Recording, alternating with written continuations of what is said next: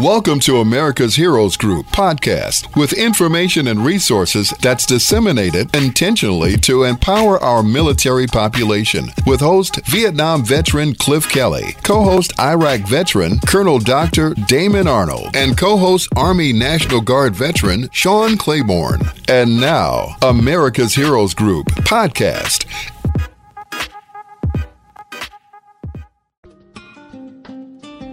Welcome back to America's Heroes Group Roundtable with Partner Community Healthcare Outreach with Dr. DeLon Canterbury. Today is Saturday, November 6, 2021. In four days, no wake up, it's going to be Veterans Day, November 11th. That's this Thursday. Also, November is Military Family Appreciation and Alzheimer's Disease Awareness Month. The host is Cliff Kelly. My name is Sean Claiborne, your co host, Illinois Army National Guard veteran. Our executive producer is Glenda Smith, and our digital media producer is Ivan Ortega of Scouts Honor Productions. And also, don't forget to join America's Heroes Group now on our global live streaming Facebook. You can hear us on Facebook Live. You see us on Facebook Live.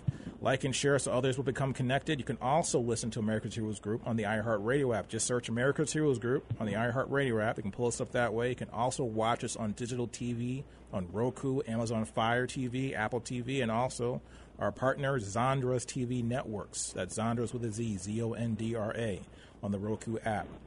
And we have a great panelist again. His voice might be very familiar. He's one of our partners, Dr. DeLon Canterbury of PharmD. He's a board certified geriatric pharmacist and the president and CEO of Geriatric RX Incorporated. He's going to describe for us the process of de-prescribing, the de-prescribing accelerator. How are you doing, Mr. Canterbury? Hey, what's going on, man? Thanks so much for having me back. Pleasure to be here again. My pleasure.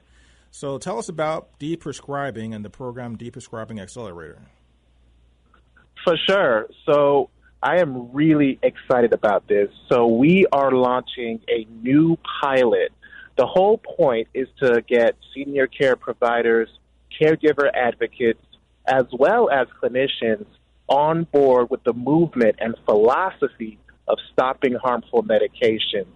We are launching a 12 week accelerator where the trainings will be virtual, all live, and recorded for people in conjunction of having a team of people that are motivated to stop this in our senior population. So this is literally getting pieces of some of my geriatric pharmacist brain in an easy to follow course that people can put into action today. So this is really new, really novel, and something that I feel isn't talked about enough. And you brought this up last time you were on the show. We had this conversation. So more than forty percent of people in the United States, either sixty-five years of age or older, take five or more prescription medications on a regular basis, either to control or prevent mm-hmm. diseases and symptoms and complications and so on. So tell us about right. what the negative effects of a thing called polypharmacy. Tell us about polypharmacy and what are the side effects and things that can come across because of that that we don't think about. For sure. So Polypharmacy is basically the increased risk of having medication side effects, medication issues that lead to poor outcomes for people who take more than five medications. So, generally, with each added pill, once you hit more than five, it's statistically proven to actually lead to worse outcomes and potential harm. So, with that being said, we know our seniors usually have a bunch of chronic medications and chronic conditions. But what are we doing to minimize that risk? So polypharmacy is a term not saying necessarily, um, you know, you're just on a bunch of medications. It could also mean you may have different doctors writing different medications, and that risk of exposure uh, means that it could really be prevented if we have someone looking at it. And so when you have one doctor who's a specialist writing for another sp- uh, prescription that doesn't go well with, say, the nephrologist's recommendation, this idea of having different scripts, different meds, and no crosstalk amongst each other is what's contributing to what's called polypharmacy. And that, unfortunately, can lead to harm, especially in seniors who can have higher risks of side effects and hospitalizations because of this. So, this is why it's so important to make sure that pharmacists are at the helm of helping people on a care team and talking through some of these barriers.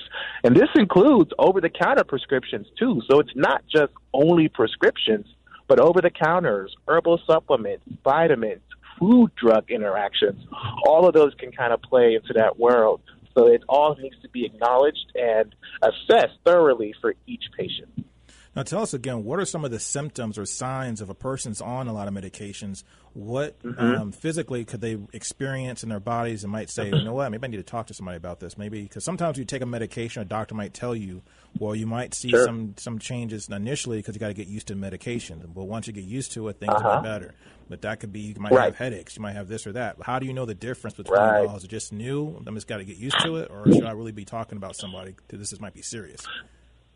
That's a good point, and that's a great question because sometimes we confuse the natural process of aging with potentially some of these side effects. And it's kind of a misnomer to assume that just because someone's older, that, you know, they should be tired, they should be dehydrated, they should be confused. Those are all misconceptions. And that's why you have to thoroughly look at the meds first before we start thinking about other reasons for why there may be harm in the patient's way. So some common signs and also some health conditions are ones you want to look out for. A good example that comes up is, say, diabetes, right? We all know that high sugars can lead to problems with diabetes and potentially heart attack and stroke. But we don't talk about the harms of having low sugar. So, what happens when you have someone who's on two or three anti sugar medications and their sugar's too low? You can look for some of those signs by having someone basically being chronically fatigued basically having no energy, um, falling asleep randomly. Um, I've had a patient who actually fell asleep at the wheel because wow. their insulin was working too high. Mm. So again, it could look like, hey, he's just tired, he's overworked or stressed. But again, you got to start at the meds first, and if you're able to whittle that down, we can rule out the actual reason and cause. So that's a prime example of ways we can look out for this. Another one is having uh, high blood pressure. You know, this is a really high common disease that we have, particularly in African American and Latino communities. But we don't ever stop to think what happens when your blood pressure is too low. Very similar effects. So you could take two, three, four medications for your blood pressure, and you may wonder, you know, I've been chronically uh, dehydrated. My my lips are always chapped, my eyes are dry, you know, my skin is just very tough, I'm ashy, whatever. But these are little telltale signs that could say, hey, if you are drinking enough water and everything else is ruled out, then we got to start thinking about the medications because having low blood pressure can also cause you to pass out and potentially um, be sent to the hospital. Let me ask you this, because another thing that I see a lot, especially with seniors and people that are even in the military, because a lot of times you get prescribed medication, but maybe you take it the first time, it does kind of feel weird when you take it, so you stop taking it, or you, your mm-hmm. schedule doesn't permit for whatever reason, maybe you forget to do it. You don't take your medications when you should take your medication. So sure. how, do, how do we separate, uh, or how does a doctor go through the process of understanding specifically as a person having bad side effects because they're not taking the medication properly, or is a person mm-hmm. over medicated? Yeah, I'm so glad you asked that. So I can't lie. A lot of this starts with just open communication. Oh, unfortunately, I hear it often enough. People are just given a medication without a full explanation of what to expect. So your friendly neighborhood pharmacist can do this. If you ask those questions required by law, to offer a consultation and explain how things may look. You that Generally, you know, again? Uh, sorry, uh, Dr. Canterbury, because it looks like you, you, faded out a little bit in our. Oh yeah, sure. I was saying um, you can actually go to your friendly local pharmacist, and they're required by law to offer a consultation about that new medication if it's brand new. So ideally, the doctor should do this as well before they write it and give it to them. But once you pick it up, you want to at least have the doctor talk to you about what to expect, what side effects may be there, um, depending on the medication. So we all know that drugs may work differently depending on what we're treating and what it's for, and of course how it's taken. But it could be ruled out with a open conversation. So some side effects, you're right. You're going to expect them in the first week or two, and until your body gets a little more used to it, they tend to go away.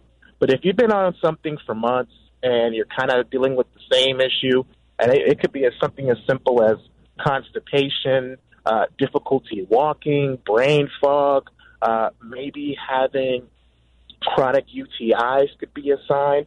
These are all little signs. So again, it does help to have a clinician on board who's making sure that's not the reason. but it starts with an open line of communication between the patient and the providers. That's one thing important you touched on brain fog. That's one of the things I think it seems like, just from my experience and dealing with seniors mm-hmm. in my life, the brain fog or cognitive impairment or, or any kind of like when you feel mm-hmm. like you're dizzy or you feel like you're just you're not just thinking straight. People say, "Oh, I just need some more coffee," mm-hmm. or "I just need to do this or that," but we don't look at the mm-hmm. medications. But another thing you talked about, which is connecting your pharmacist with your doctor, making sure your pharmacist and your doctor are on the same page which I don't right. even think about doing that. I mean, I, I assumed that my doctor yeah. sent something to the pharmacy. I've never had a conversation with my pharmacist about my medications or anything like that. Right. How important, talk about it again, how important, how do you start that conversation? How do you get your, because I can't even see my, my pharmacist and my doctor really even communicating. So how does that even, how do you even start yeah. that conversation? It's it's a it's a difficult situation. Uh, being in the retail space and working at Walgreens as a pharmacy manager, it's hard it is very hard. All of our systems are disconnected. It does take a little bit of homework on the patient's behalf, but this is exactly what I solve with my business, GeriatRX. We literally focus on giving that personalized approach. We work as if we're a lawyer on retainer, pharmacist on retainer. And so, with that being said, we go the extra mile and call our doctor. If need be, we go to the doctor's office that's the power and level that we have to have in this case. So when it comes to starting that conversation, it does help to have an open line of transparency. Now, when pharmacists may be in hospital settings or outpatient clinics, they may have a, an easier time getting in touch with a doctor. But as you know, COVID's still here. Retail pharmacies are honestly dying. They are having a very tough time keeping pace with the vaccine demands, as well as taking the time to go the extra mile for their patients. So hmm. it does start with a dialogue. If you have a concern and you want to bring it up, start with whoever's easiest to talk to first. And usually that's your pharmacist. Usually they have the time, or at least they have the in- incentive to call on behalf of the patient to get things started. Wow. Now, tell us again, how do we get get information about the, the Prescribing Accelerator Program, and also how do we get more information about GeriatRX? So give us your social media, GeriatRX. Your contacts, yeah, yeah, yeah. Thank for sure. So GeriatRX, you know, we launched uh, last year in the height of COVID. You can check us out online at geriatrx.org, which is G E R I A T R X dot org, and that's X as an X-ray. Uh, you'll have my website there where you can contact me directly. You'll have my personal info as well as my email which is geriatrxinc at gmail.com. Uh, regarding our accelerator, you know, this is really a new thing. So only 12 people will be allowed max for our course. And we're looking for people who want to put this into their practice and potentially use it as an added revenue stream. So definitely follow us at GeriatRX, G E R I A T R X, on LinkedIn, social media, so Facebook, Twitter, Instagram, we are actually posting a huge social media campaign. There are tons of videos that you can find on my uh, social handles, and you'll be able to find more information about the accelerator program that we will launch in January. But the enrollment does close November 24th. So we're trying to fill our seats now so we can take care of business come the new year. So where do you see the feature? I noticed that on the even on the VA website there was a report that came out. I believe I'm not sure if it was from 2018 or a little bit uh, sooner than 2018, but there was a report that actually talked about this very same issue that even the VA is actually taking into consideration the act of over prescribing medications, people that are on more than five uh. medications and things like that, looking at uh-huh. ways to try to um, have veterans come back into the VA, the hospitals, and actually look at and see, okay, why are we on these medications? What are they doing? What's the progress of these medications? And also talk, right. walk me through the, the, the mentality or the idea of – being permanently because when we we think about this, we don't ever think about okay, when can I get off of this medication? We start taking a medication, right. and it seems like we take it from from age fifty to the day we die. So so how do mm-hmm. we get to the point or the mentality? Is that a proper mentality to have to say I'm going to be permanently medicated, or should there be a conversation yeah. about getting off of the medication? Yeah, so glad you asked that. So it is it is completely a different mindset. You we have to adopt what I call a medication mindset. We have to change our whole perspective on how long we got to be on these. Is it still appropriate? And you literally need to ask these questions basically every other couple of months. Like you need to ask this at every visit. Like, hey, doc, do I really, really need this? That's the level of consistency and attitude you have to have because when you have an open line of communication that aligns with what the patient wants, then the doctor can actually work towards okay you've been saying this let's see what we can do to slowly get you off of some things or what can we do to look at certain lifestyle changes that can reduce an unnecessary medication.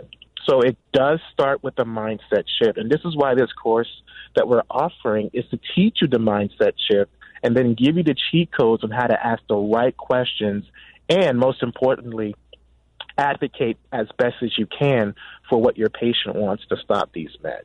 Hmm. So it's doable, but you don't have to be a doctor to do this. You you just need someone who can show you the ropes and ask the right questions. And if they don't want to work with you, then it may be time for a different doctor. Okay.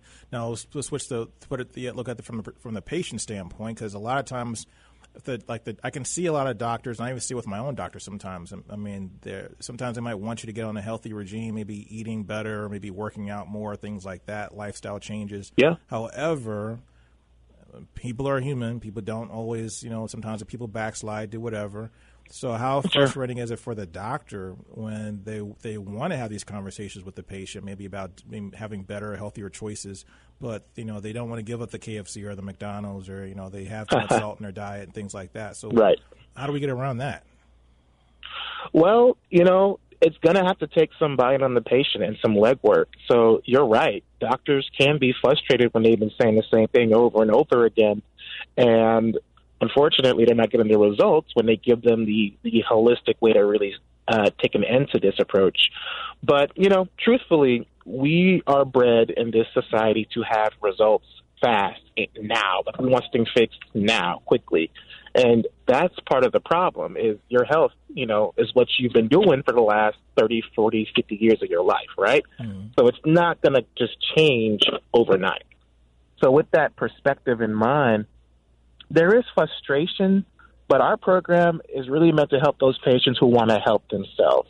You can try reiterating and, and honing in the same lessons, and you can't lie. There's some patients who will never listen to what you say, and they'll just do what they've been doing all their life, and that's their right. You know, we can't force that. But for those who want to take that leap and take charge of their life and be motivated to change this perspective, then that, my friend, is the way we have to do it. And we have to work with what we got.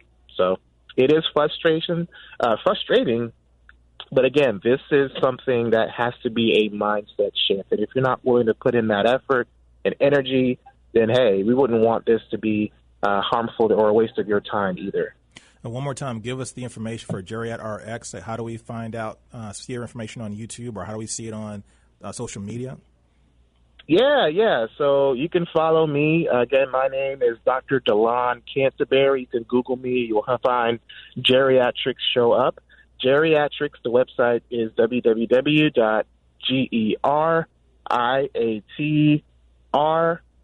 as in x-ray dot org. And that's the same handle at GeriatRX for Instagram uh, for Facebook and for LinkedIn as well as Twitter. So at GeriatRX, you can follow us. You get all the details on our Deprescribing Accelerator. They are at the top of all of our social media platforms. And of course, you can contact me directly through the website as well. Now, do you think that there is enough um, alternative programs out there for eating healthier, living healthier, doing better things with your, with your with your life as far as your health goes. So, for example, I mean, you can join a football team. You could go and you know maybe uh, start playing golf and maybe get some exercise in. Do you do you think there is a we, we put enough emphasis, or is it, are there are enough outlets out there to exist that can fit into the lifestyle of the average American? Because I always believe that one thing that I do in my career, for example, as a business person, I always looked at organization. A lot of people that I coach in, in, uh, in my in my private practice, organization is always a thing that a lot of people struggle with. So what I always did, mm-hmm. because I didn't want to spend a lot of my time trying to get organized, I just mm-hmm. figured out ways to fit organization into my life. So instead of having, mm-hmm. for example, if you got a lot of mail coming in and you don't want to spend a lot of time sorting your mail, get us get something as simple as getting a shoebox, throw it by the door. So your mail comes in, it goes into the shoebox. Or if you have your tax documents come in, it's just create a, a create a, a, crate, put a, put your document in the crate. So if you so if you got to do something five years later, it's you know exactly where it is. It's in that crate. And it beats trying mm-hmm. to uh, go through a whole attic full of papers versus one crate or one file folder that actually has that information in there. Simple things that you can do in your own life that so you don't have to change your life but just figure uh-huh. out what things in life can you fit into your life that actually work in your life to help you live better uh-huh. and save time. Is, are there uh-huh. enough uh-huh. things out there for people to do that with their health? I think they are there, but I still think that we don't invest enough money into those resources to make them accessible to people who just don't have that reach. So we tend to assume that, you know, I gotta take out more of my personal time to get things going when we could really make some simple changes, like you said, in our routines to to hit some of our goals. But when it comes to those who are just stressed, don't have access to care, don't have access to resources, working two jobs, trying to raise a family, they can easily fall into that mindset of I'm feeling trapped and I don't know how I can do this. And they just need a little bit of help. So I think the people are there I just believe that their voice may not be loud enough because our healthcare system doesn't really invest as much into those platforms to be forms of primary care, you know? Mm-hmm. Like forms of actually thinking about doing this first. And I can't quite blame the doctors and practitioners who go through school because they're taught to basically write something and treat something to, you know, hit patient goals. So again, this is a philosophy shift. This is a mindset shift, and this is a something that I feel pharmacists can take charge of. But again, with the right social worker, the right nutritionist, the right people in your team on your corner, you can you can hit those goals and anything's possible. It's just we gotta change our mindset and it starts with us. And also, you touched on something, but is this is that am I hearing it right? That doesn't necessarily have to take a lot of money because that's what a lot of people uh, worry about. That this is going to be a, like a lot of time. I'm going to have to invest in this. I'm going to have to go through mm-hmm. a huge learning curve. It's going to take, mm-hmm. cost a lot of money, but that's not, not necessarily the case. Not always. No, I mean they are federally funded programs that literally are paid to do this and to reach people who don't have access, marginalized communities, and being in the community service space, you see the the impact that these community facing organizations have and nonprofits have. So the problem is not everyone knows they're there, and so if they don't know they're there, they don't wouldn't think it's it's possible. So, uh, you know, I definitely recommend, particularly when it comes to my my vets and older patients, to check in with their local area on aging uh, agency office and see what resources are available to them. Some of them can provide caregiver respite, it can provide other um, home health services, and there may be free classes nearby that you didn't even know of. And this is actually uh, reminiscent of a patient I had who actually had no idea they qualified for a certain uh, Medicare benefit. And with them not even knowing that and me digging into it, they were now able to get a food subsidy and basically save about 600 bucks on groceries a month just because of their condition. Mm-hmm. And they didn't know that. So again, there're just so many holes in our system that we got to kind of break through them once at a time, but I think the resources are there. It's just again, how much do the people that need it most get it? So if you could say one thing to the veteran community and to the to the entire uh, civilian community as well, because veterans don't we don't stand on an island. We actually are integrated into the community. So when we talk about veterans, we're really talking mm-hmm. about everybody in the United States. So people that are sure. older, people that are uh, that are on medications. Um, what is the first thing they need to be doing right now to try to make sure that they are on the right path for health? Okay. Uh, number one thing, if you're on five medications or more, uh, you want to start asking, do I still need to be on these for the rest of my life? That's the first thing you want to start asking. The second thing is, are these medications, once you have this convo with your doctor, you want to want to ask, is the risk of harm of me stopping these uh, less than the benefit that they'll give me in the long run? If there's no benefit and there's high risk, then hey, you may be safer on the medication, right?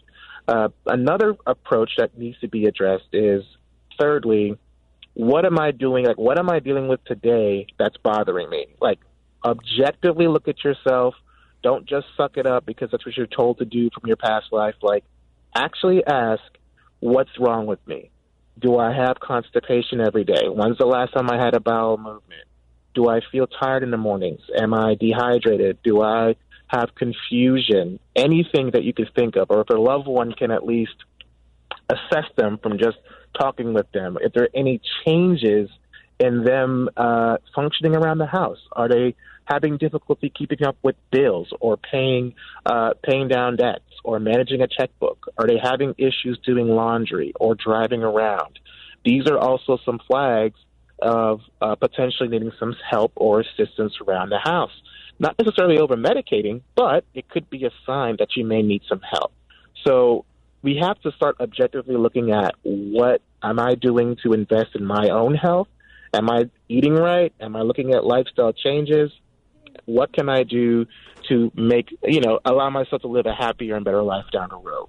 But it does start with a dialogue. So ask questions, ask questions, ask questions to your provider, to your pharmacist, to your healthcare team, your social worker, and don't assume that everyone is unfortunately having your best interest because this is a very, very difficult health landscape to maneuver. Dr. DeLon Canterbury, thank you for your time. PharmD board certified geriatric pharmacist and president and CEO of GeriatRX. Thank you for being on our show. Sure. Thanks so much, man. Have a great one. Thank you. Thank you for listening to America's Heroes Group podcast. Don't forget to subscribe so you won't miss an episode. And for more details, visit americashg.org.